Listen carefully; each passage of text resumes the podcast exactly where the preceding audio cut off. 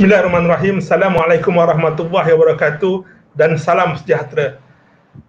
Tuan-tuan, puan-puan, hadirin dan hadirat yang hadir malam ini bersama saya dalam Dialektika TV bersama dalam uh, Politik Kopi pada malam ini. Kita membicarakan isu semasa politik di dalam Malaysia ini di peringkat nasional.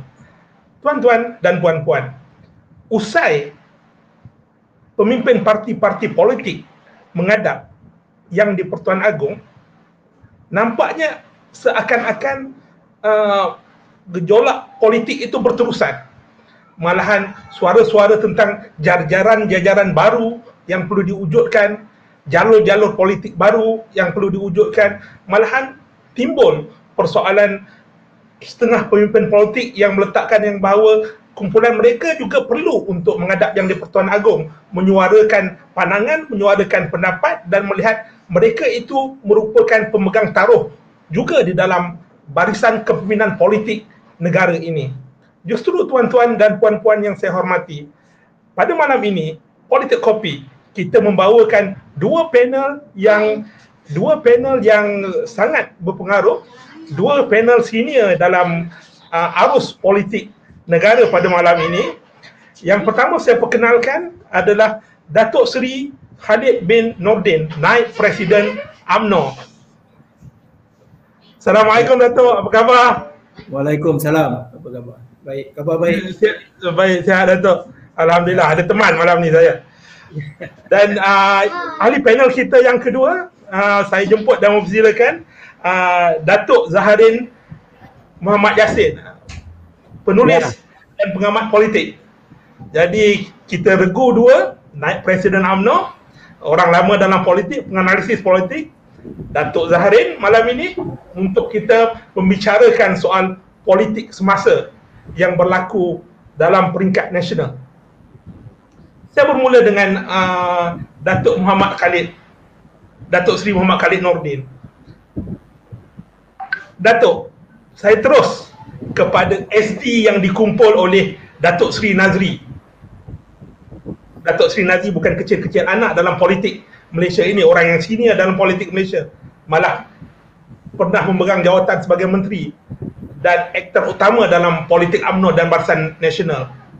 Beliau jelas menyatakan mengumpul SD yang menyokong Datuk Seri Syamuddin bukan sebagai Perdana Menteri tapi untuk dikemukakan bertemu dengan yang di Pertuan Agong dan juga membawa suara politik UMNO itu sendiri. Secara langsung saya mahu pandangan Datuk Seri Muhammad Khalid tentang apa yang berlaku ini dan sebenarnya ada berapa jalur politik dalam UMNO ini pada hari ini Datuk. Saya persilakan Datuk Seri. Assalamualaikum warahmatullahi wabarakatuh. Uh, dan salam sejahtera. Waalaikumsalam warahmatullahi Ya, yang bagi saudara Anwar Mahmud selaku pengemudi kepada program politik kopi kita pada hari ini. Sahabat karib saya, Dato' Zahrin Muhammad Yassin uh, dan uh, pada semua yang menonton siaran ini. Pertama saya nak ucap banyak terima kasih kepada Dialektika TV untuk menjemput saya bersama dalam Uh, program wacana yang dianjurkan oleh mereka pada malam ini. Uh, memang kita tak nafikan bahawa keadaan politik negara uh, sangat dinamik buat ketika ini. Setiap hari ada saja cerita-ceritanya. Dan antara yang menjadi perhatian ialah kenyataan yang telah dibuat oleh Datuk Nazri yang mengatakan bahawa uh, beliau telah mendapat dan uh, berjaya mendapat SD uh, seramai 26 orang kalau tak salah saya. Nampaknya sebagaimana yang kita sedia maklum uh, yang di Pertuan Agong sebenarnya telah maklum kepada ketua-ketua parti yang yang di Pertuan Agong hanya nak berjumpa dengan ketua-ketua parti Uh, tujuan bagaimana yang kita boleh lihat kepada kenyataan media selepas uh, perjumpaan yang di Pertuan Agong dengan Raja-Raja. Uh, yang di Pertuan Agong dalam uh, kenyataan itu ada menyatakan bahawa dia memperhalusi pandangan para pemimpin politik dan juga uh, taklimat daripada pakar-pakar agensi kerajaan mengenai kedudukan negara mengenai cabaran COVID, uh, mengenai soal darurat dan sebagainya. Jadi yang kita tahu yang di Pertuan Agong ni uh, memang hanya nak berjumpa dengan pemimpin-pemimpin politik maknanya ketua-ketua parti bagi tujuan untuk mendengar, mendapat uh, input daripada ketua-ketua parti ini mengenai perkara-perkara yang sedang negara dan rakyat hadapi. Saya percaya bahawa ini di, dilakukan secara terus di Tuan Agong kerana Parlimen tak bersidang. Kalau Parlimen bersidang yang di Tuan Agong pun agaknya boleh baca apa ataupun handset. Jadi dia terpaksa panggil direct. Jadi soalnya ialah saya pun tak faham, tak tahu macam mana boleh Datuk Nazri ni mencelah. Siapa nak panggil dia? Betul ke ada dia dapat SD tu? Kalau betul 26 orang tu siapa? Jadi ni kadang-kadang cakap jadi dia mungkin hanya warna-warni politik negara je lah. Ha, sebab saya sendiri tak tengok, tak lihat, dengar dari cakap-cakap. Kalau kita nak dengar cakap-cakap, satu Jadi uh, soalnya kalaulah yang di Pertuan Agong ada kata saya nak tukar Perdana Menteri uh, mungkin berebut-rebut semua orang datang bawa SD tapi yang di Pertuan Agong pun tak cakap dia nak tukar Perdana Menteri dia hanya nak dengar dan memperhalusi semua pandangan ketua-ketua parti dan bagi UMNO ketua partinya ialah uh, ialah masih lagi Datuk Seri Zaid Hamidi jadi bila agaknya uh, yang Datuk Nazri ini akan dijemput oleh istana. Jadi saya pun sebenarnya tak faham macam mana dan bagaimana benda ini juga dibesar-besarkan. Datuk Seri, saya tambah sikit. Tapi apa yang berlaku ini seolah-olah menunjukkan ada jalur-jalur lain dalam UMNO yang bukan semata-mata uh, pasaknya kepada Presiden Datuk Seri Zahid Hamidi. Malah ada ada yang cuba mengangkat uh, Datuk Sri Syamuddin Tun Hussein On ada jalur politik dalam kabinet sendiri jadi sebenarnya berapa jalur politik ni dan apa sebenarnya ada tuju yang hendak dibawa oleh oleh AMNO parti gegasi lama ini? Saya tak dapat nak nyata secara jelas berapa banyak ada. Tapi kadang-kadang kala kita memerlukan keadaan seperti ini keadaan yang apa tu mencabar darurat kita akan tahu macam-macam jenis ya, orang secara jelas berapa banyak tetapi kadang-kadang ada kita memerlukan jadi uh, soalnya uh, UMNO ni sebagai satu parti yang besar ahli ramai pemimpin pun banyak uh, mengamalkan demokrasi uh, jadi uh, dalam keadaan yang luar biasa uh, kita akan dapat lihat macam-macam uh, jenis latar belakang uh, mungkin yang ada tetapi kita serahlah kepada ahli parti untuk menilai.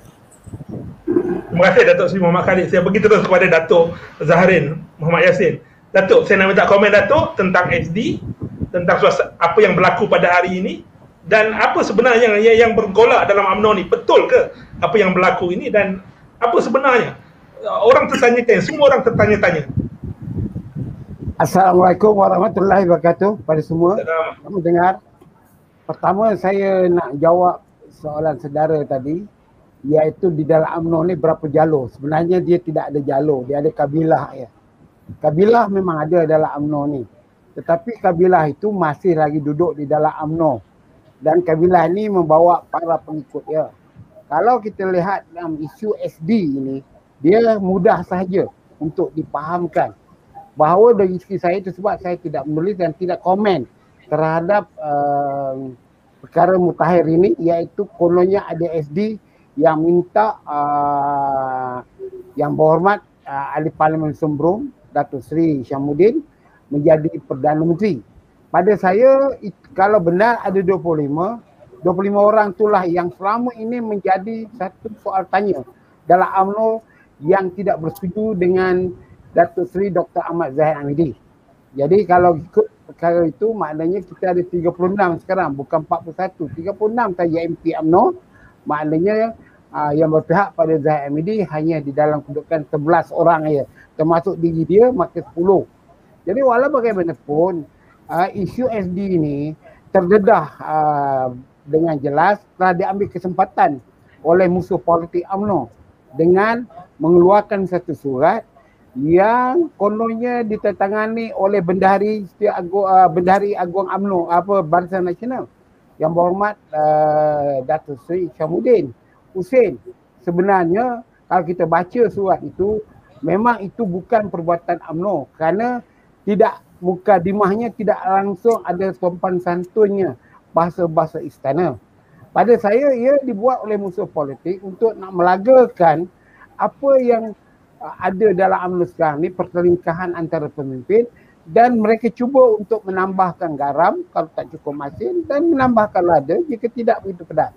Jadi soal SD ini yang dibuat oleh yang berhormat ahli parlimen Padang Rengas ini lebih merupakan untuk dia timbul uh, dia bangkit balik di dalam uh, keadaan politik yang sekarang ini memang banyak orang melupakan orang lama dulu kerana reform yang berlaku dalam UMNO ni bukan saja tuntutan pada Dr. Ahmad Zahid Amidi uh, untuk melepaskan jawatan tapi tuntutan di kalangan ahli UMNO antara yang tua dengan yang muda ialah untuk adanya reform kepimpinan.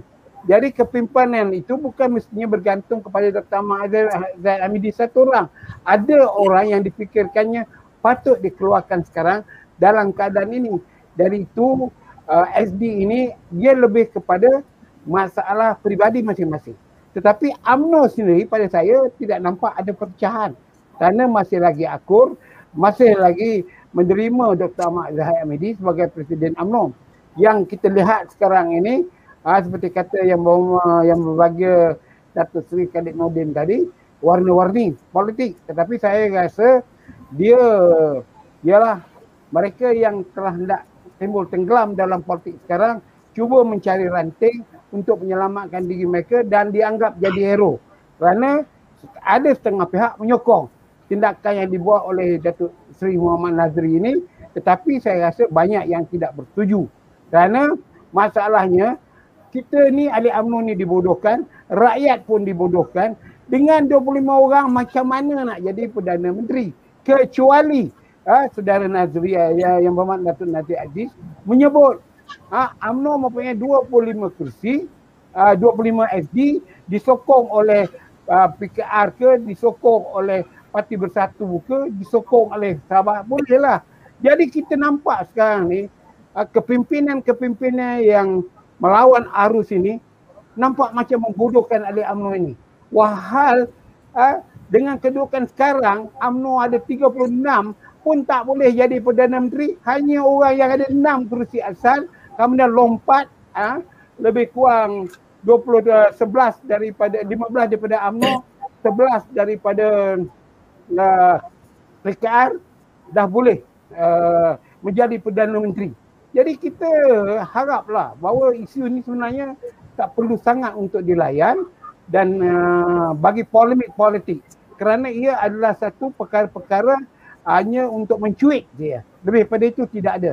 Pada saya UMNO konsisten untuk menunggu pilihan raya. Pendirian kita kekal dengan keputusan pergong perhimpunan negara UMNO. Tiba masanya kita akan tidak bersama lagi dengan PBM dan kalau ada pilihan raya kita akan menentang calon PBM. Ha, ini uh, saudara Anwar pandangan dan komen saya.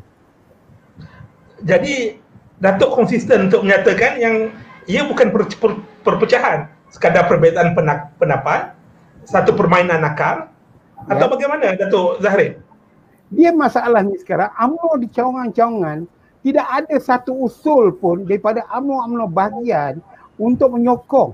Kerana UMNO ni kalau kata Muhammad Nazri Abdul Aziz selaku ahli parlimen pada negara, dia mempertikaikan itu bukan keputusan majlis tertinggi, bukan keputusan UMNO, bagaimana dengan mereka yang membuat gerakan ST? Ada mereka berjumpa dengan UMNO bahagian dia orang ada mesyuarat jawatan kuasa bahagian memutuskan SD ni kena sign. Ah, seperti mana juga yang kita telah lakukan pada bulan Februari tahun 2020 di mana tapi tindakan dua tindakan ahli parlimen ini lebih banyak pada persendirian. Jadi soalnya sekarang kalau you nak kalau tidak dikaitkan dengan parti mesti ada keputusan parti. Paling rendah dari peringkat bahagian. Tapi Datuk Zahari nampaknya Hang Jebat dah mengulur keris kepada Sultan kepada Presiden AMNO dalam dalam dalam bahasa yang saya sebutkan. Kepada Presiden AMNO nampaknya tiada tindakan tindakan yang yang yang jelas yang drastik untuk memastikan yang bahawa onar duri uh, racun dan barah ini dapat dihapuskan dia ya. tidak dia, tidak ada ingat. orang yang menunjukkan keris dia orang sekarang dia yang membawa keris ini macam jebat yang marah kepada uh, sultan kerana mempenjarakan uh, uh, apa membunuh hang tua. Jadi lebih banyak membawa keris untuk mengamuk bukannya untuk menikam uh, bagi tujuan pembelaan itu saja. Okey Datuk. Ya Datuk. Kena respon. Saya setuju dengan saya setuju dengan Datuk Zarin. Kita jangan beri uh, fokus dan perhatian sangat. Tak ada pemberat pun dengan cerita bawa SD ni. Sebab SD tu nak dihantar ke mana? Agung pun tak minta SD. Kalaupun Agung minta SD, apa salah Agung minta daripada UMNO ataupun kumpulan dalam UMNO tak minta daripada parti-parti lain. Jadi kita jangan terperangkap dan kita besar-besarkan ni sebenarnya itu sebab UMNO dan Presiden pun tak nak cakap apa. Sebab uh, ke mana? Uh, betul kata Datuk Zarin, 25-26 tak boleh jadi Perdana Menteri. Jadi akhirnya dia jadi bahan ketawa semua orang dengan tindakan itu dan apabila cerita itu keluar. Tapi Datuk, saya nampak ia bagaikan satu pola Datuk. SD dan kemudian uh, Presiden AMNO mengeluarkan yang ber-14 hari untuk Perikatan Nasional uh, mengadakan sidang parlimen. Nampaknya tidak dilayan malahan ada di peringkat uh, ahli AMNO sendiri malahan di peringkat tertinggi sendiri yang memandang sinis dengan uh, arahan daripada presiden itu sendiri. Datuk Sri Khalid. Tidak saya kita tak kaitkan soal apa tu uh, SD tu dengan keputusan daripada biro politik tu perkara yang berbeza. Soal SD ni timbul selepas uh, keputusan dibuat oleh biro politik uh, yang mana memberi maklum kepada dan menuntut daripada kerajaan supaya dalam masa 14 hari daripada tarikh mesyuarat tu supaya kerajaan menetapkan uh, persidangan parlimen sejajar dengan titah yang di Pertuan Agong dan Raja-Raja Melayu yang mahukan supaya parlimen bersidang secepat mungkin. Jadi uh, itu satu yang uh, berbeza dan kita kena ingat bahawa keputusan itu adalah keputusan yang dibuat oleh Biro Politik UMNO amat sedar bahawa uh, apa-apa keputusan mesti dibuat oleh majlis tertinggi. Ini bukan presiden yang buat keputusan seorang tapi keputusan itu dibuat oleh Biro Politik yang menuntut kerajaan supaya dalam 14 hari mesti tetapkan untuk mengadakan persidangan parlimen. Jadi ada 14 hari uh, keputusan mesyuarat tidak menyebut kalau kerajaan tak ambil, tak buat, tak tentukan dalam masa 14 hari apa tindakan selanjutnya UMNO. Sebab UMNO belum lagi buat keputusan kalau kerajaan masih dalam 14 hari tidak menentukan tarikh persidangan parlimen itu bila nak dibuat. Kalau Jadi apa tindakan UMNO? 14 hari kalau tidak dibuat apa tindakan UMNO? Kita akan bawa ke majlis tertinggi. Dan majlis tertinggi yang akan rumuskan apa tindakan UMNO. Jadi dalam biro politik kita kata kerajaan mesti tetapkan dalam masa 14 hari bila dia nak buat persidangan parlimen. Maknanya tafsiran secepat mungkin itu. Dan hari ini kerajaan ada umumkan melalui speaker kedua-dua dewan dia kata paling awal September. Kemudian peguam negara mengeluarkan kenyataan dia kata uh, untuk panggil parlimen agung masih lagi perlu nasihat daripada kabinet tarikh dan sebagainya. Jadi soalnya sekarang ialah uh, masa yang munasabah nak kita terjemahkan apa apa masa yang munasabah secepat mungkin tu. Adakah Disember tu munasabah? adakah September tu munasabah itu semua nanti UMNO akan bincang dalam majlis tertinggi kalau misalnya tidak ada lockdown. Jadi banyak tapi, yang tidak tapi UMNO ini adalah parti yang membentuk sebuah kerajaan dan kita lihat di negeri seperti Johor sendiri tarikhnya sudah ada jelas tapi di peringkat parlimen maksud dia uh, istilah yang digunakan raja-raja meminta dengan santun menyuarakan dengan santun. Uh, tapi dalam masa yang sama konsisten.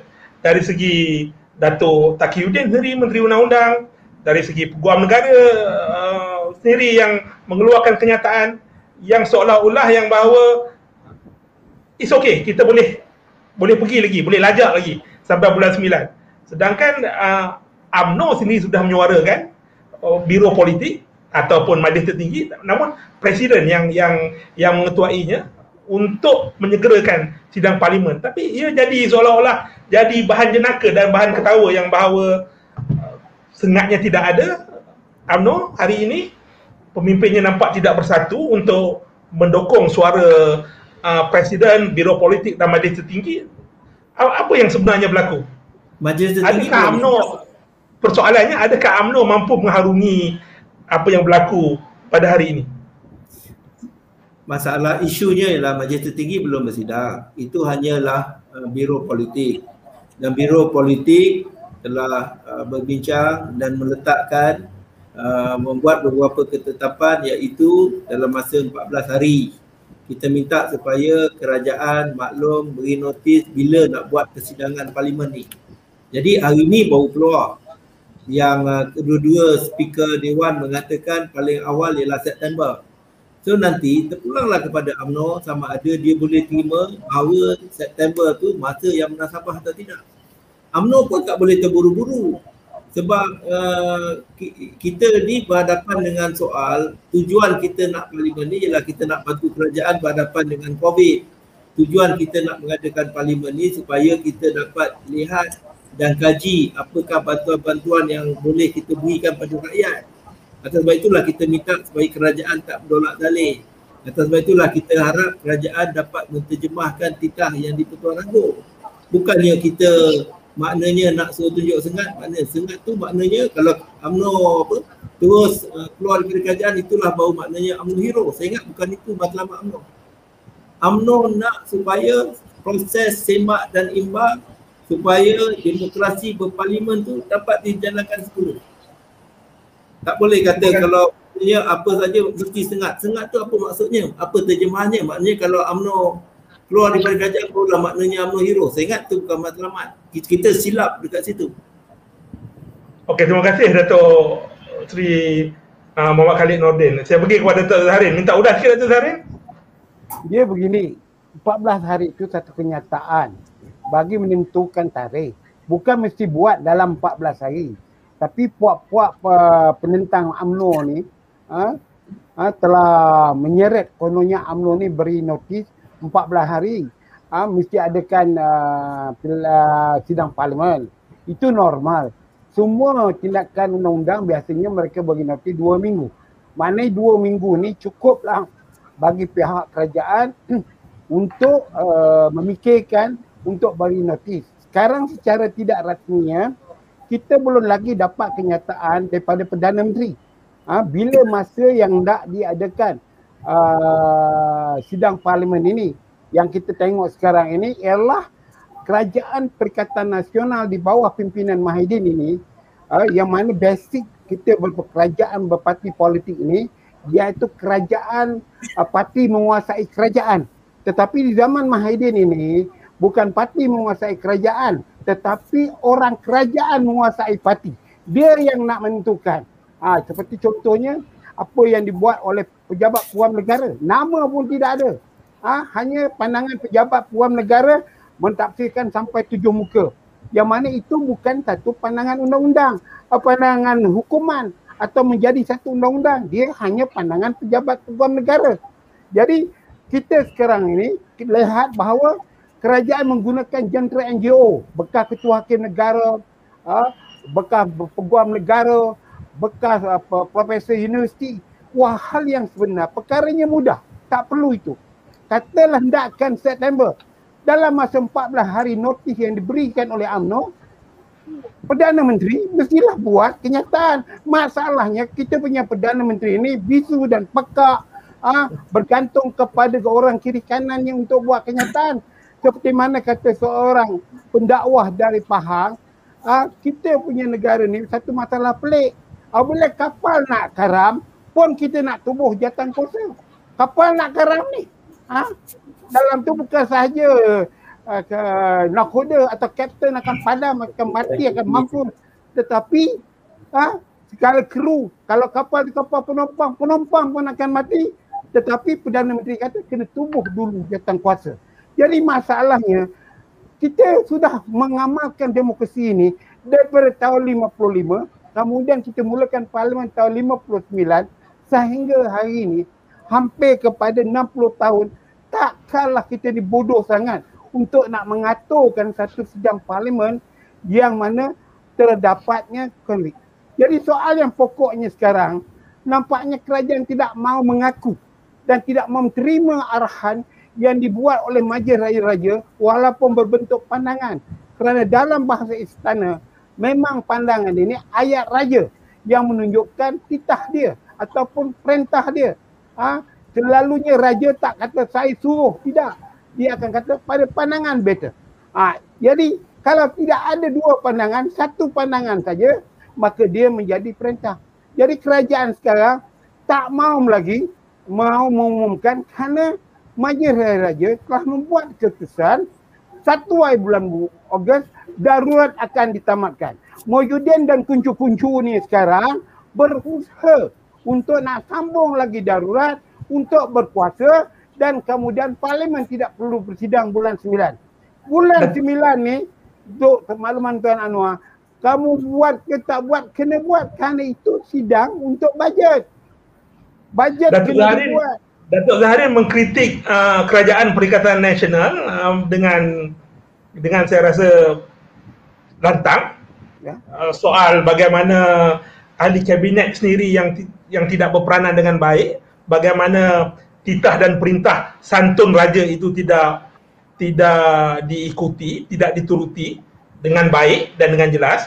Dan dalam masa yang sama Datuk Zahrin juga menyatakan bagaimana bebal, bagaimana kuncu-kuncu uh, Perdana Menteri yang cuba untuk mem- memastikan yang bahawa kekuasaan masih dipegang oleh mereka. Sedangkan UMNO di dalam kerajaan itu sendiri Datuk Zahrin. UMNO dari segi kerajaan ini, komet dia kerajaan ini kerajaan Perikatan Nasional. UMNO hanya uh, duduk di dalam itu sebagai kerajaan campuran.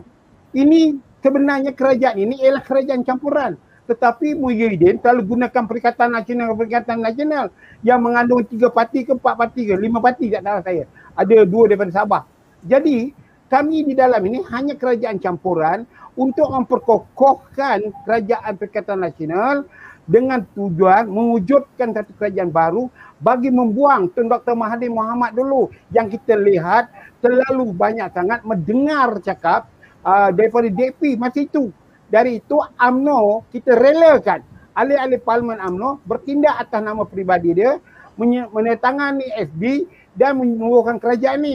Tetapi Mahidin apabila dia dapat kuasa dia sudah lupa daratan hilang budi bahasa dan terima kasih dengan AMNO malah dicuba untuk membunuh AMNO nak menjadikan parti yang enam ekor yang dia ada tu sebagai dominan.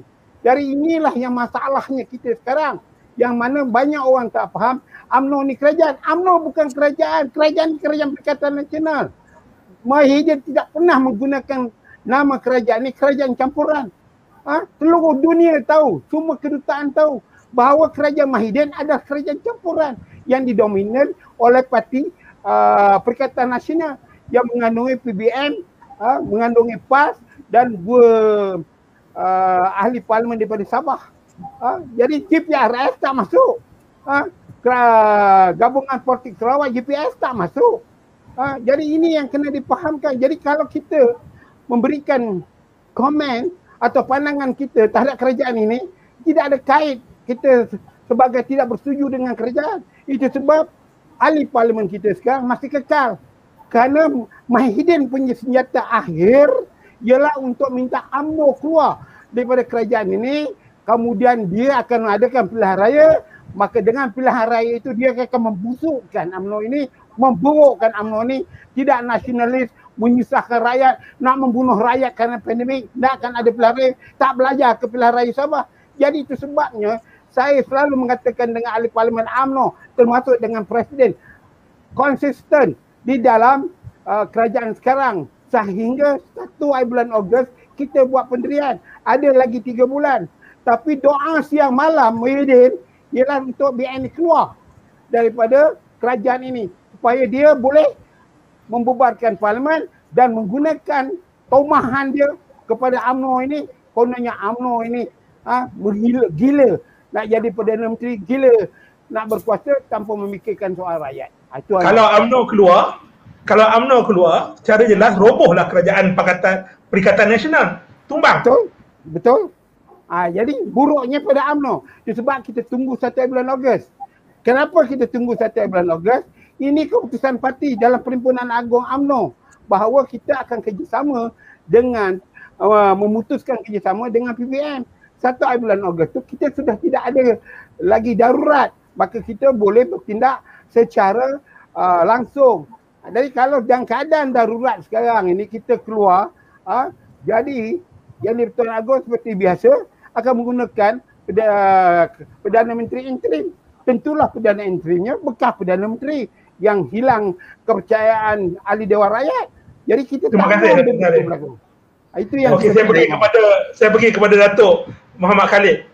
Okay, saya saya saya nak saya prestasi nak Perikatan Nasional. Saya, saya nak jawab sikit saudara Datuk Zarin okay, tadi. Boleh, boleh. Okay, okay, silakan, silakan. Ini pun ini pun apa dialog kopi kan, kedai kopi. Politik kopi. Politik kopi minta. Betul. Betul. AMNO ada wakil dalam kerajaan yang sedia ada. AMNO ada wakil menteri-menterinya dalam kerajaan. Tapi uh, AMNO juga adalah satu politik yang ada prinsip, yang ada perjuangan, yang ada ideologi, yang tanggungjawabnya adalah juga untuk menjaga kepentingan kedudukan rakyat, orang Melayu dan negara. Apabila UMNO buat satu-satu keputusan dan pendirian, dia mesti berasaskan pada prinsip, pada perjuangannya, pada ideologinya. Dan bila dia buat keputusan itu, parti maknanya dia memberi panduan yang jelas kepada wakil-wakilnya yang ada dalam kerajaan. UMNO tujuan ditubuhkan ialah untuk mempertahankan raja berperlembagaan dan sistem demokrasi berparlimen. Atas sebab itulah UMNO nak darurat diberhentikan dan UMNO nak supaya parlimen bersidang. Jadi UMNO dengan jelas nyatakan ini stand UMNO. Jadi dia panduan jelas kepada menteri-menteri UMNO yang ada dalam kerajaan bahawa ini dah stand parti kita maka bawa lah. Tapi mungkin macam kata Datuk Zarin, menteri-menteri UMNO tak ramai dalam kabinet. Kabinet anggota sampai 30. Jadi atas itu mungkin menteri-menteri UMNO suaranya tenggelam. Tapi UMNO sebagai satu parti mesti nyatakan dengan jelas pendiriannya, prinsipnya, ideologinya, tujuan utama penubuhannya. Jadi Okey Datuk Seri. Saya nak tanya terus kepada merujuk kepada Perikatan Nasional. Prestasi Perikatan Nasional apa markah yang akan Datuk Seri bagi kepada prestasi Perikatan Nasional dan kemudian bagaimana juga prestasi menteri-menteri kabinet dari UMNO sendiri dan juga daripada uh, gabungan-gabungan parti politik lain. Saya saya tak nak saya tak nak sebut secara spesifik mengenai prestasi menteri dan sebagainya. Tetapi saya hanya nak nyatakan bahawa uh, dan membayangkan bahawa rakyat memang banyak tak puas hati. Rakyat dalam keadaan yang uh, tidak gembira. Kera, uh, rakyat dalam keadaan yang uh, yang apa tu disappointed, kecewa dengan prestasi kerajaan yang sedia ada. Kita boleh lihat daripada apa tu media sosial, komen-komen, kritik-kritik dan sebagainya. Rakyat dah beri ruang kerajaan buat darurat tapi tak ada tak ada apa tu pencapaian yang uh, memuaskan uh, dalam soal nak mengawal COVID dan sebagainya. Kalau kita pergi mana-mana hari ini keadaan rakyat memang sangat-sangat mendukacitakan.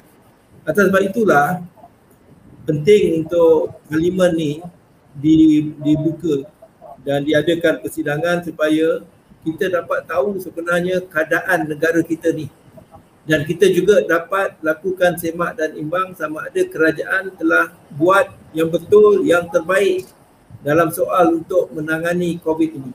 Jadi ini yang saya nak nyatakan uh, keadaan iaitu dari segi UMNO kita memang sedar rakyat memang tidak puas hati kecewa dengan kerajaan yang sedia ada. Dan kita UMNO memanglah kita akan bersama rakyat. Datuk, saya nak pergi kepada soalan soalan penonton kita pada malam ni. Su Yusof. Su Yusof bertanya, UMNO tak bergolak pun. Yang bergolak MP-MP yang berbuat kuasa je. Saya minta komen Datuk. Sri. Betul lah tu. Betul lah tu. Itu sebab hari ini saya buatkan kenyataan. Kita balik kepada asas. Jangan kita lupa parti ni ada satu nahoda kita suka tak suka nahoda kita sekarang adalah presiden. Tetapi presiden berpandu kepada uh, uh, sokongan dan keputusan daripada majlis tertinggi. Apa-apa keputusan yang telah dibuat dalam pimpinan agung majlis, uh, majlis tertinggilah uh, yang diketuai oleh presiden mesti cuba mentafsir dan cuba melaksanakannya. Dan hari ini keputusan pimpinan agung tadi Datuk Zarin dah cakap sangat-sangat jelas kita tak nak Anwar Ibrahim, kita tak nak DAP, kita juga tak nak PBBM. Itu sangat jelas. Soalnya sekarang ialah bagaimana majlis tertinggi nak menterjemahkan perkara itu. Tadi saudara Zarin ada kata 1 Ogos dan sebagainya. Tapi itu tak pertama saya tak nak lah kerana saya pun ada bersama saudara Zarin, Datuk Zarin, apa dia cakap nanti orang ingat saya pun sama setuju. Jadi saya nak jelaskan itu semua belum tamat. Tapi no Anwar, no DAP dan tak dan tak boleh bekerjasama dengan PBBM terutamanya dalam pelan raya memang itu keputusan pimpinan agung yang mesti diterjemahkan oleh majlis tertinggi termasuklah presiden. Bagaimana bagaimana soal surat sokongan kepada Datuk Seri Anwar Ibrahim yang yang uh, viral oleh Datuk Seri Zaid dan juga perbualan telefon beliau dengan Datuk Seri Anwar Ibrahim adakah ini melanggar itu sebab tak ada apa. Saya ingat uh, saya ingat kita kena politik matang lah. Kita kena uh, kita ni dah berapa tahun merdeka dan kita ni mesti berani uh, tak ada tak ada uh, tidaklah bermakna kalau kita berbual dengan orang tu yang kita akan angkat orang tu menjadi ketua atau pemimpin kita keputusan majlis tertinggi, keputusan pimpinan agung, no Anwar, no DAP itu terus kekal. Tapi soal surat sokongan tersebut, surat surat sokongan dia tidak boleh diterjemahkan kalau majlis tertinggi tak setuju. Itu soal lain. Jadi soalnya sekarang ialah hari ini di politik dan dimainkan apabila hanya takut-takutkan jangan terima j- j- apa tu uh, jangan ada apa-apa tindakan yang melanggar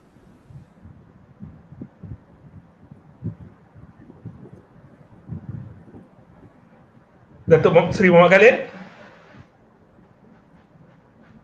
Kami itu Nampak. tak jalan tu. Nampaknya terputus. Saya pergi kepada Datuk Datuk Zaharin. Datuk Zaharin, saya terus ya. nak pergi kepada uh, ni di paparan kita pada hari ini, pada malam ini, Isyamuddin ya. dedah senarai Isyamuddin dedah senarai 25 MP pada masa sesuai kata Nazri.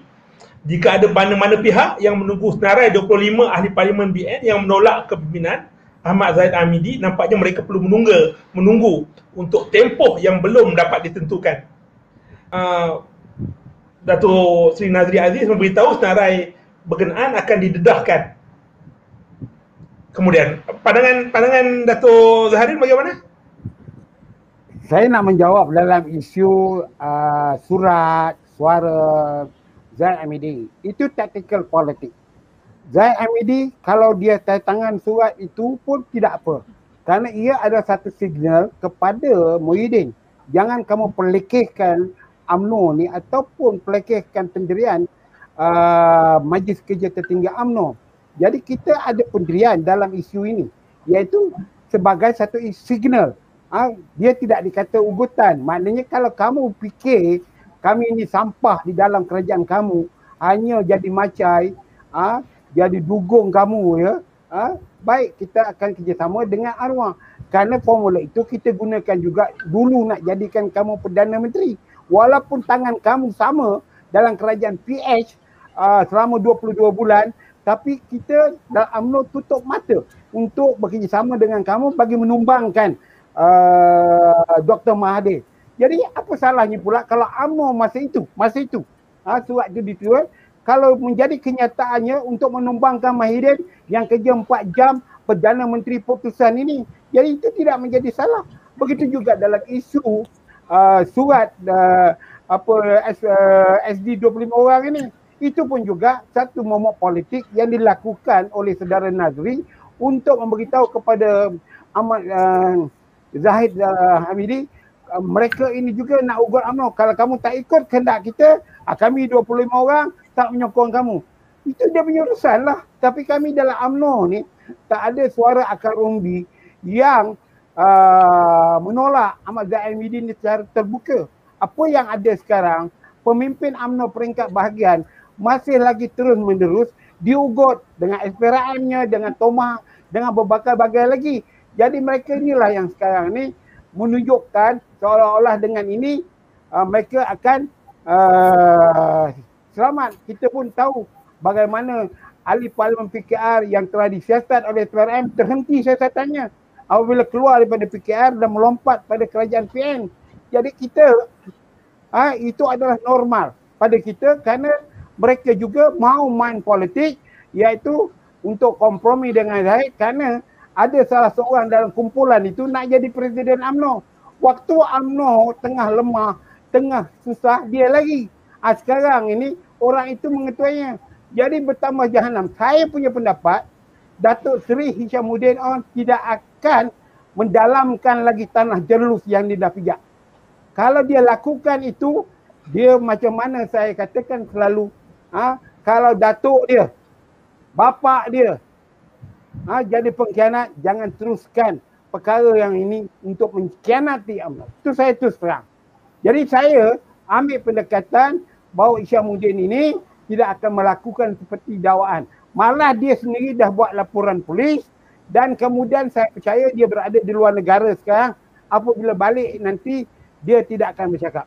Jadi kalau berlaku ini kami di dalam UMNO tak campur. Kerana yang nak berbunuhan ini dua orang yang berpangkat sepupu antara Najib dan Jamuddin. Ha, mereka dua orang ni ha, sepupu berbunuhan. Jadi bagaimana nak pelihara rakyat? Bagaimana pemimpin ini nak bela rakyat? Ha, ini yang saya nak katakan. Jadi pada saya itu tidak menggugat uh, UMNO ni dan saya rasa kabilah ini boleh teruskan perjuangan mereka kerana kami punya kabilah UMNO baru Zahid bukannya Zahid baru UMNO saya sendiri kabilah saya ialah UMNO selagi Zahid Amidi Dr. Ahmad Zahid Amidi buat yang terbaik untuk UMNO saya tidak ada masalah dan saya nampak sebagai orang politik ada 50 tahun pengalaman saya apa yang dibuat oleh Dr. Ahmad Zahid Amidi lebih banyak kepada perkara-perkara cakap-cakap politik, tindak-tindakan politik bukan dasar. Dasarnya yang diputuskan dalam perimpunan agama. Itu nah. Keras, keras pandangan Dato' Zaharin mengenai Isyamuddin Tun Hussein. Kita kita ada ruang untuk berbeza pandangan untuk semua orang. Jadi saya nak pergi kepada Datuk Seri uh, Muhammad Khalid. Datuk, saya nak terus pergi pada jajaran. Jajaran politik baru. Adakah uh, Datuk sebagai naib presiden akan mengemukakan jajaran-jajaran politik yang yang lain yang maksudnya selain daripada Perikatan Nasional, Muafakat Nasional, Pakatan Harapan apa apa lagi ruang untuk untuk jajaran ini dibentuk sebagai naib presiden AMNO? Silakan Datuk. Saya ingat uh, sebelum nak cakap pasal jajaran kita AMNO mesti menyediakan dirinya untuk pastikan kita bertanding atas nama Barisan Nasional dan kita menang uh, seberapa banyak kerusi yang boleh. Pada ketika itu kita akan lihat Kalau kita kita menjadi parti terbesar, kita akan ajak rakan-rakan yang boleh terima ideologi, prinsip perjuangan kita untuk bersama uh, uh, bersama dengan Barisan Nasional. Maknanya mungkin kita akan ajak PAS, kita akan ajak PBBM uh, untuk bersama dengan kita parti-parti di Sabah, parti-parti di Sarawak. Begitu. Tapi kalau kita bukan parti dominasi, saya percaya kita tengoklah sama ada kita akan diajak ataupun tidak. Jadi uh, kita sudah tentulah nak bawa kembali uh, Barisan Nasional macam dahulu. Uh, dan setakat itulah apa pun bergantung kepada kepada berapa jumlah kerusi yang akan kita menang sama ada kita akan menjadi parti dominan ataupun tidak. Itu saja. Jadi pada saya soal jajaran jajaran-jajaran ini digunakan oleh musuh-musuh politik uh, Presiden UMNO kerana ia merujuk kepada soalnya UMNO nak bekerjasama dengan DAP dan Anwar Ibrahim. Itu yang disebut sebagai jajaran. Dan uh, bagi kami orang UMNO yang uh, yang ada kedudukan dalam parti, kita memang langsung tak terima ataupun tak mengindahkan cakap-cakap tu kerana kita kita yang akan buat keputusan dan kita akan pastikan ia tak akan berlaku. Jadi atas sebab itulah itu itu komen saya mengenai perkara ini. Ini adalah permainan politik untuk menggugat ataupun untuk mencemarkan maupun memfitnah uh, UMNO dan presidennya khususnya. Sebab tak ada cara lain hanya tuduh dia bahawa dia nak bawa Anwar dengan DAP bekerjasama dengan UMNO. UMNO kalau uh, mana-mana parti yang boleh terima kedudukan orang Melayu, keistimewaan orang Melayu, kedaulatan uh, raja-raja Melayu, agama Islam, agama rasmi, itu tak ada masalah.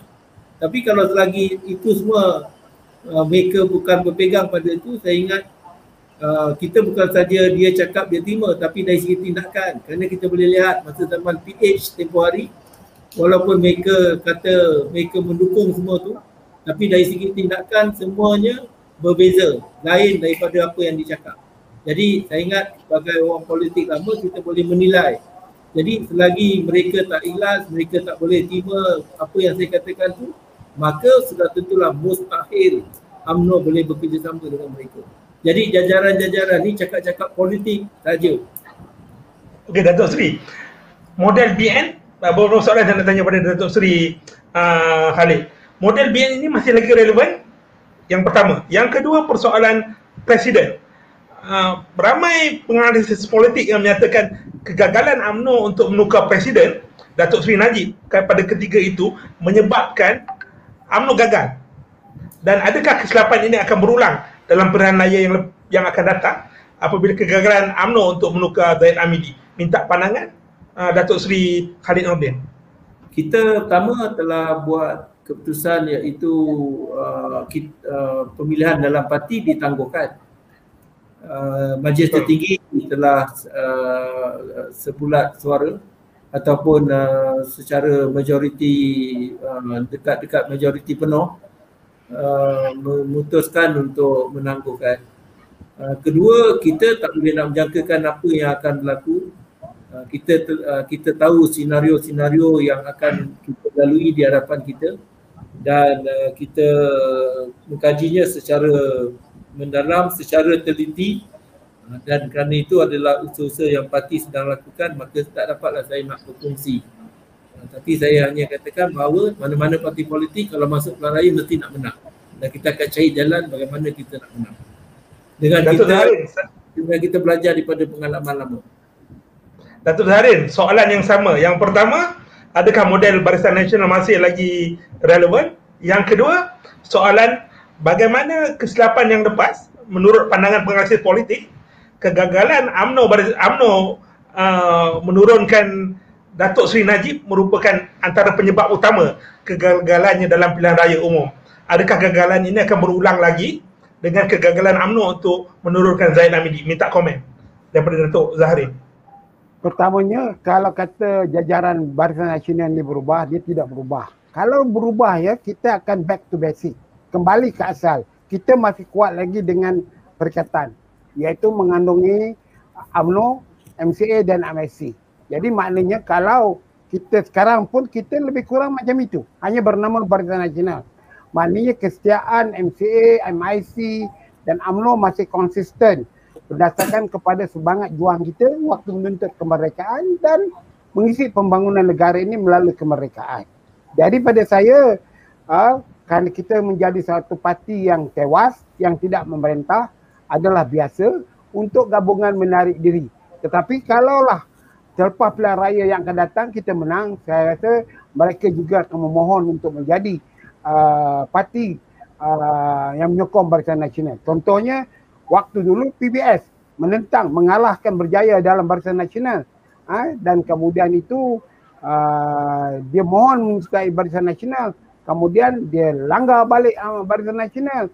Uh, kemudian uh, kita jadi pemerintah dia masuk balik. Itu keluar masuk uh, tetapi Barisan Nasional bukanlah hotel yang ada menyimpan pelacur uh, yang mana mereka nak mencari sedap. Tapi waktu sekarang ini mereka nak bertindak keluar, ha, keluarlah untuk sementara waktu untuk survival parti politik mereka untuk mendapatkan meraihkan sokongan.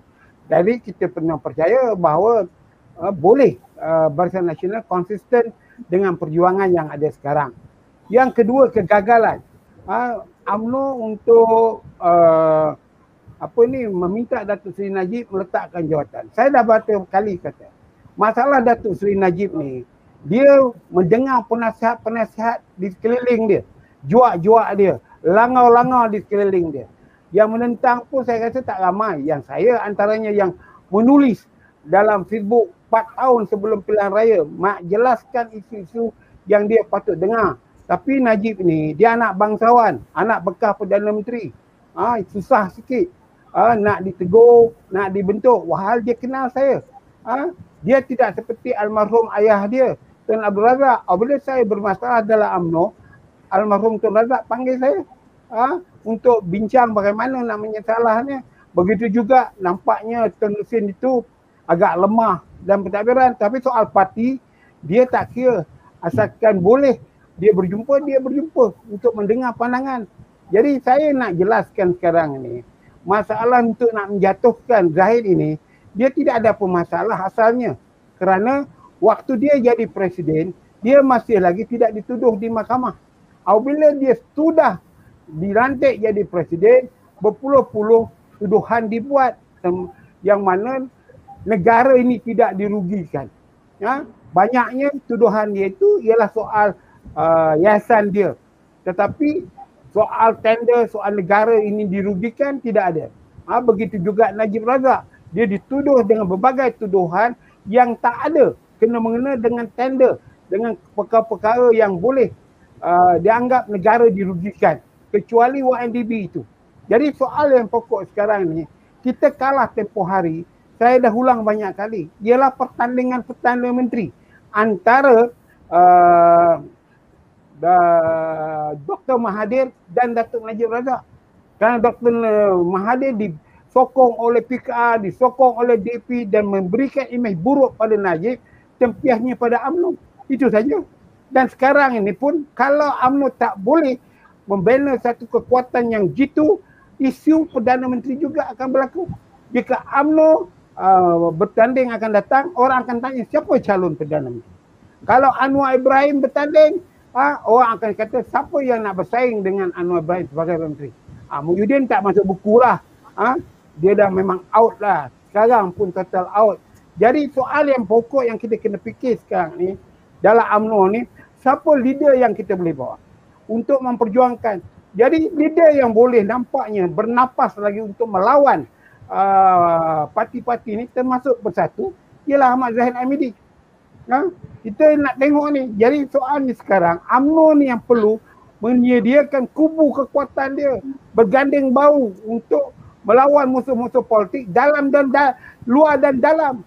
Yang bahaya sekarang ini ialah yang di dalam macam kejahatan Melaka. Kalau kejahatan Melaka itu tidak ada orang dalam buka uh, pagar tu, uh, kalau tak ada yang buka uh, pintu uh, kota tu, Melaka tidak kalah.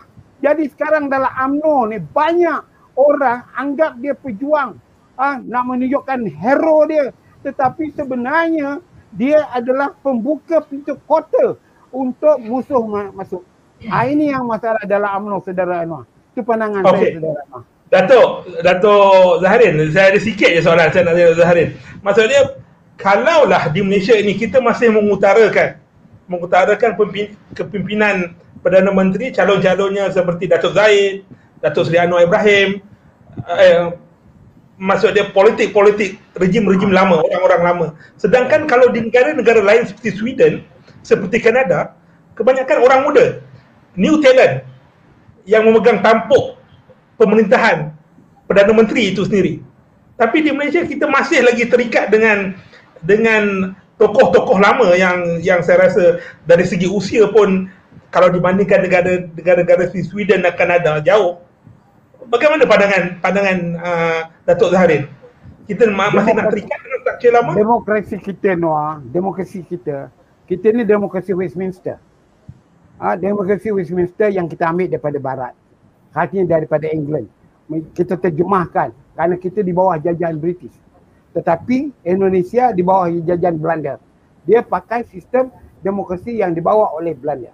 Jadi negara-negara yang terjajah seperti kita biasanya akan mengikut demokrasi ikut negara yang terjajah, yang menjajah dia. Jadi itu kalau nak dibandingkan kononnya Sweden, Finland ini ada regeneration dia dengan bang, dengan bandar di Malaysia, dengan rakyat pengundi di Malaysia, kita kena lihat, kita kena tanya adakah Finland itu majmuk, ada China, ada India, ha? ada Melayu, ha? mereka tak ada semua itu mereka hanya untuk hidup dalam dunia ni dalam keadaan free thinker. Mereka tidak ada bergelut dengan isu-isu sentimen, uh, ada istiadat agama dan sebagainya. Jadi soal yang bangkit sekarang ni itu sebab kita kena faham betul-betul. Kita tak boleh nak tiru orang. Jadi apabila kita di Malaysia, kenapa kita tidak mengangkat pemimpin-pemimpin muda? Ada pemimpin muda tetapi melatah. Ha? Bukan kita tak boleh mengganti Dr. Ahmad Zahid Amidi kita tak boleh mengganti Najib Razak. Tapi pemimpin kita melatah. Contohnya tadi Isyamuddin. Kita lihat dia sebagai Prime Minister Material tapi melatah. Nazri sebagai Prime Minister Material melatah. Jadi pemimpin dalam UMNO ni tidak mahu mendiamkan diri uh, untuk seketika dan menyiapkan diri jadi pemimpin. Sebaliknya against. Uh, dan kita menggunakan sistem demokrasi dalam UMNO. Pemilihan haraki. Jadi kalau ada presiden, ada timbalan presiden, ada tinggal tinggal uh, nak presiden dan lagi jangka hayat di Malaysia ni orang tua-tua masih lagi menjadi kuasa pemutus. Masih lagi kuasa pemutus. Pilihan raya 2014 kalau kita lihat di skor pilihan raya tu bahawa golongan lama ini yang mencintai negara ni baik China baik India masih lagi menyokong Barisan Nasional. Tetapi golongan agresif ah yang kononnya nak ikut Sweden, nak ikut itu, nak ikut ini, ah membabi buta, ah menyokong parti pemakang. Berkesudahannya apa? Ah mereka juga sekarang ini yang melalak sana, melalak sini, yang katakan kerajaan PS itu tak betul, kerajaan ini kami dia UMNO ni, tengok sajalah. Jadi soalnya sekarang masalah generasi ni memang betul. Ah problem kita kita akui bahawa pemimpin UMNO kena berubah dari pemilihan pemimpin ini. Anak muda bagi tahu. Tapi masalahnya anak muda yang kita bagi tempat tak mampu untuk menjadi aura kepimpinan sebagai material kepimpinan negara ini. Ha, kalau kita tengok statement-statement mereka masih lagi sibuk nak beli Audi, nak cari kontrak, nak cari projek khasnya di kalangan pemuda. Ha, Datuk Zahir. Ha. Datuk Zahir nak cuit sikit, nak cuit sikit. Ada audien cuit, Muhammad Faizal cuit. Ha. Datuk Khalid Nordin pun boleh dicalonkan sebagai Perdana Menteri. Ya, mungkin kalau ada belakang pengalaman, kenapa tidak? Jalur ya, baru. Jalur baru sekarang dalam UMNO. Itu sebab problem Datuk dalam Ha, ya, saya sokong dia, saya bersahabat dia betul 81. Kalau semua memberikan sokongan, dia lah bakal Perdana Menteri. Tak ada masalah. Ha, jadi masalahnya dalam UMNO ni, dia menyokong orang, pertama kali ni, Police is my. Ah, ini problem yang masih lagi belum di dapat bersihkan.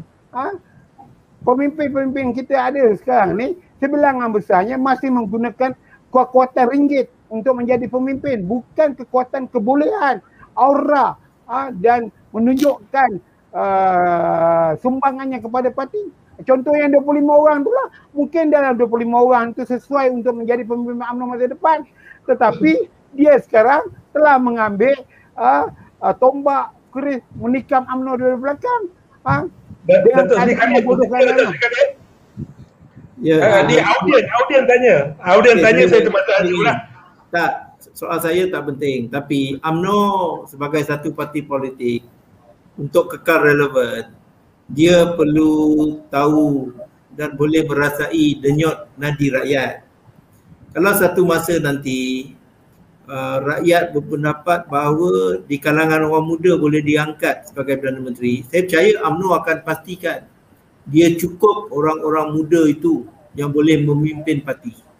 Jika tidak, UMNO akan dimakan usia. Pada ketika itu mungkin ada parti-parti lain yang sekarang ni pun kita boleh tengok uh, Syed Saddiq nak tubuh parti itu. Kalau dia menang di banyak kawasan di semua tempat, dialah Perdana Menteri.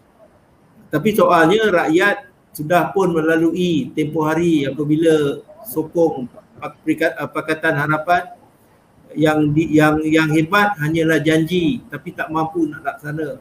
Tentulah rakyat tak akan melakukan sedemikian rupa uh, mengulangi kesilapan mereka. Tapi kalau katakanlah uh, parti yang Syed Saddiq wujudkan tu memang orang muda yang hebat-hebat, memang orang muda yang boleh menawan hati sokongan rakyat, mungkin dia menang, mungkin dia lah Perdana Menteri. Tapi UMNO sebagai satu parti politik yang bersaing, tentu AMNO boleh merasai itu. Tentu AMNO tak nak tertinggal. Maka AMNO nak tak nak juga terpaksa wakil-wakil rakyatnya terdiri juga daripada kalangan anak-anak muda yang mampu. Bukan sekadar anak muda. Tapi memang mampu menjuarai rakyat. Mampu mengurus negara. Mampu bawa kemakmuran kepada negara. Bukan sekadar kerana dia muda, maka kita ingat itulah resepi formula kita nak menang. Jadi UMNO sebagai satu parti yang berpengalaman, yang matang, yang nak terus kekal relevan, kita akan tahu dan kita akan buat perubahan-perubahan supaya kita kekal dapat sokongan. Kalau pada ketika itu anak muda, melainkan kalau UMNO gagal nak sediakan anak muda, nasiblah. Jadi bukan soal saya. Jadi ini soal Datuk Sri.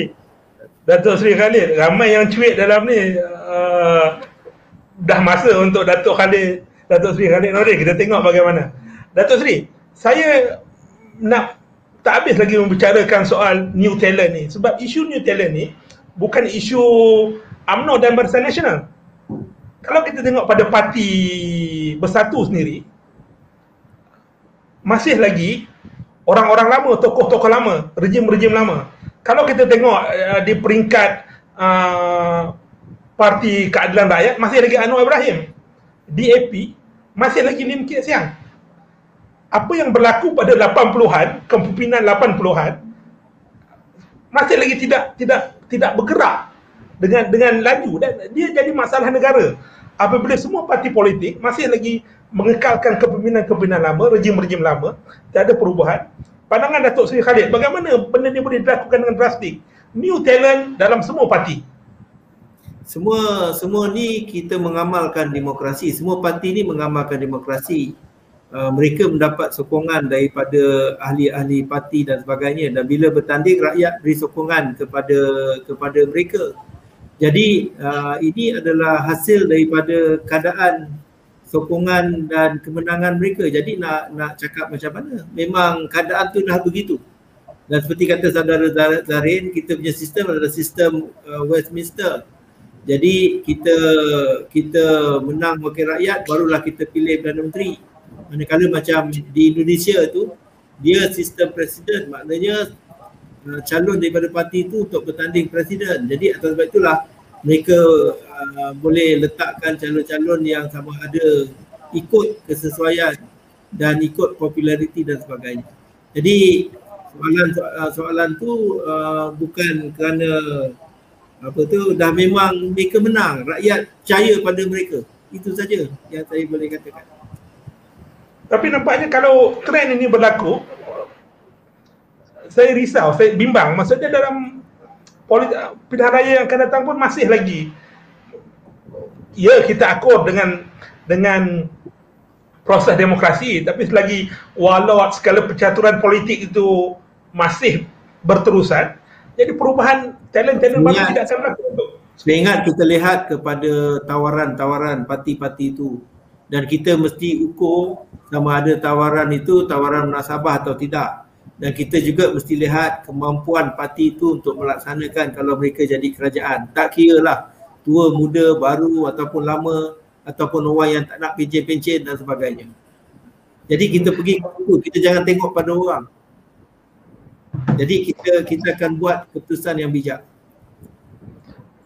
Okey, saya kita dah masuk kepada minit-minit akhir. Saya bagi tiga minit untuk Dato' Zaharin dahulu untuk membuat konklusi tentang AMNO dan masa depan AMNO bagaimana soal gejolak yang berlaku ini mampu diselesaikan?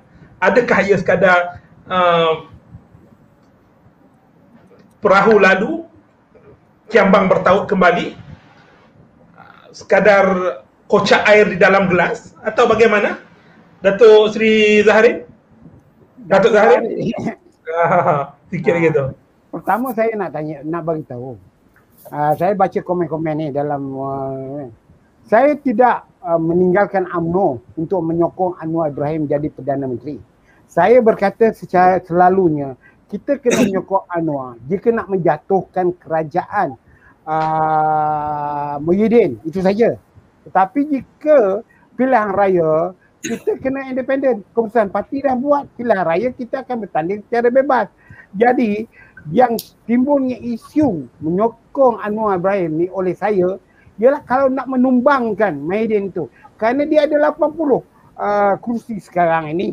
Jadi kalau digabungkan dengan AMNO cukup untuk menjadikan Muhyiddin ahli parlimen uh, pembangkang. Ya bukan saya nak menyokong uh, Anwar Ibrahim. Tidak. Saya konsisten dakkan AMNO jadi Perdana Menteri.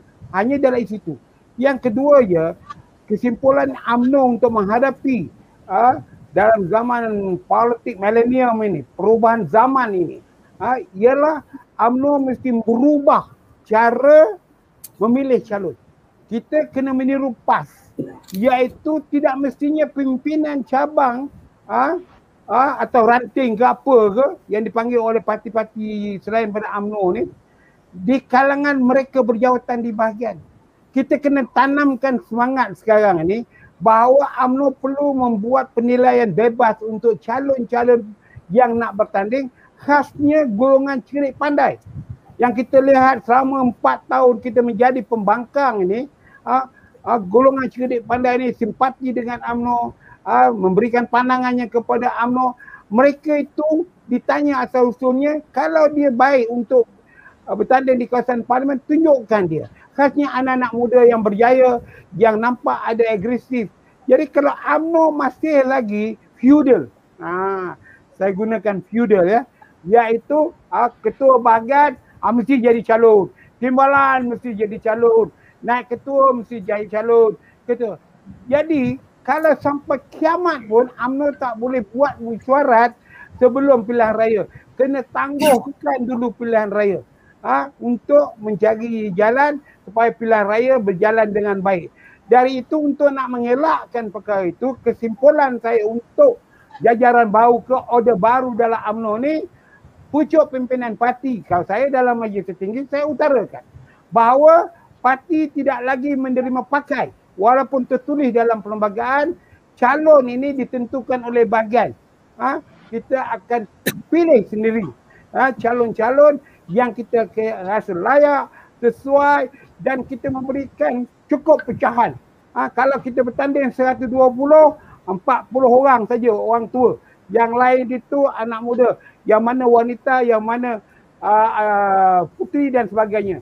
Bukannya asal ketua bagian mesti jadi calon walaupun dah berkali-kali menjadi wakil rakyat. Ha, jadi ini yang kena fikirkan. Yang ini kita kita kena buat satu kertas kerja mencadangkan kepada pucuk pimpinan UMNO kena memutuskan secara tegas. Ha, terlepas pilihan raya, barulah UMNO dilihat sebagai parti ini. Karena cuba kita tengok ah, pemimpin-pemimpin dalam PAS, calon-calon mereka. Ah, seorang pensyarah boleh jadi menteri besar orang ini. Cuba kenapa UMNO tak boleh ke situ? Kenapa UMNO ni ortodok lagi, primitif lagi? Ah, itulah pandangan saya saudara Anwar. Terima kasih. Datuk Zahrin, Datuk Seri Muhammad Khalid. Tiga minit, konklusi. Okey. Kita ni tadi mula tanpa ada apa-apa tajuk tapi nampaknya akhirnya semua berpusat pada UMNO. Mungkin kerana kita sedar bahawa UMNO tu adalah satu perjuangan. Uh, bukan hanya semata-mata parti politik. Atas sebab itulah kita tak boleh lari daripada UMNO. Dan seperti yang telah kita nampak, kita lihat, kita rasai, tanpa UMNO, negara ni tak akan stabil. Tanpa UMNO, dalam kerajaan, kerajaan tu tak stabil. Pakatan Harapan, dua tahun jatuh. Kemudian ni sekarang Perikatan Nasional. Seboleh-boleh nak pastikan UMNO tak masih lagi berada dalam Perikatan Nasional kerana tanpa UMNO, kerajaan tu akan jatuh. Jadi pokoknya UMNO memang tetap insyaAllah kita akan terus ada di persada politik tanah air. Jadi pada malam ni saya tak nak cakap pasal UMNO sebab kita dah terima UMNO tu penting, UMNO tu akan terus ada. Bahawa UMNO tu uh, akan pastikan tanpanya negara dan kerajaan tu tak stabil. Saya nak cakap pasal apa yang kita sedang hadapi hari ini iaitu kita berhadapan dengan krisis. Krisis kita berhadapan dengan cara kita menangani COVID-19. Krisis kerana kita uh, tidak begitu cekap menguruskan ekonomi negara. Jadi ini semua dalam kita berhadapan dengan krisis ini, kita tak boleh lari, tak boleh berdolak dalik untuk kita adakan sidang parlimen. Yang di yang di Pertuan Agong dan Raja-Raja Melayu sendiri berpendapat memang penting untuk kita adakan sidang parlimen supaya kita dapat mengkaji uh, segala usaha-usaha yang dilakukan oleh kerajaan menangani COVID dan segala usaha-usaha yang dilakukan oleh kerajaan untuk bantu rakyat. Rakyat bukan saja tak ada kerja. Rakyat bukan sahaja dalam kelaparan. Ada yang bunuh diri. Ramai bunuh diri. Ini krisis. Jadi mengapa kerajaan berdolak dalik? Mengapa tak nak buka parlimen? Apa yang nak ditakutkan? UMNO, wakil-wakil rakyatnya, pemimpinnya dah kata kita tak akan buat undi, tak akan ada undi tak percaya. Timbalan speaker pun cakap begitu. Dan kalau nak ikut uh, pelan pemulihan, nak buat persidangan parlimen ni dalam fasa yang ketiga. Bila tu rakyat sedang berhadapan dengan masalah. Kita nak bantu kerajaan bagaimana nak atasi masalah ni. Kita nak cari dan beri pandangan apa lagi bantuan yang kita boleh tolong rakyat. Atas sebab itulah parlimen ini mesti dibuka dan saya harap supaya rakyat pun faham sangat penting untuk kita ada uh, uh, sesi uh, persidangan untuk kita bertukar-tukar pandangan dan atas nama satu suara kita sama-sama lawan dengan COVID ni dan sebagainya. Sekarang ni seolah-olah kerajaan tahu semua. Wabak ini pertama kali berlaku bukan saja negara kita tapi satu dunia. Tapi kerajaan ni bertindak seolah-olah dia pandai, dia tahu semua. Dan sebagainya. Jadi atas sebab itulah kita krisis ni kita kena atasi supaya uh, supaya uh, dalam kita berhadapan dengan krisis ini kerajaan betul-betul akan buka dan benarkan parlimen bersidang. Terima kasih. Itu saja yang nak saya cakap. Terima kasih saya ucapkan kepada Datuk Sri Muhammad Khalid Nordin. Terima kasih saya ucapkan kepada Datuk Zaharin Muhammad Yasin. Jelas malam ini dua panel, dua tokoh yang kita bawa meletakkan yang bahawa proses demokrasi perlu berjalan dengan lancar dalam, dalam memastikan yang bahawa uh, isu seperti COVID-19 ini mampu kita kita hadapi dengan cara yang bersepadu. Dan dalam masa yang sama dalam kita membicarakan banyak hari ini soal isu AMNO yang mana jelas kedua-dua hari panel kita pada malam ini uh, masih bernada positif masih jelas yang bahawa UMNO mampu untuk melakukan comeback dalam menjadi parti yang menyelesaikan uh, isu-isu rakyat, politik of delivery. Bagaimanapun kita serahkan kepada rakyat untuk menilai. Tapi dalam masa yang sama, kedua-dua ahli panel juga uh, menekankan yang bahawa isu COVID ini perlu ditangani oleh kerajaan yang ada pada hari ini dengan sesegera mungkin dalam memastikan yang bahawa isu-isu yang melanda rakyat pada dewasa ini dapat ditangani dengan segera agar barahnya tidak merebak dengan secara parah. Tuan-tuan audien yang hadir pada malam ini yang menyaksikan kami Dialektika TV dalam bicara politik kopi secara online, saya ucapkan terima kasih. Tuan-tuan menilai, tuan-tuan membuat analisa, tuan-tuan membuat keputusan tuan-tuan sendiri dalam kita memastikan yang bahawa negara kita menuju ke arah negara yang lebih baik dan mampu untuk memastikan yang bahawa segala permasalahan ini dapat diatasi dengan sebaik mungkin dan dalam memastikan UMNO kekal relevan dalam mendepani segala isu-isu dalaman di peringkat nasional, isu-isu dalaman parti dan juga keterlibatan UMNO di dalam kerajaan itu sendiri. Saya ucapkan jutaan terima kasih. Wabillahi taufiq wal hidayah. Assalamualaikum warahmatullahi wabarakatuh. Terima kasih tuan-tuan. Waalaikumsalam. Terima kasih Datuk Sri. Terima kasih Datuk. Waalaikumsalam. Datuk Zarin.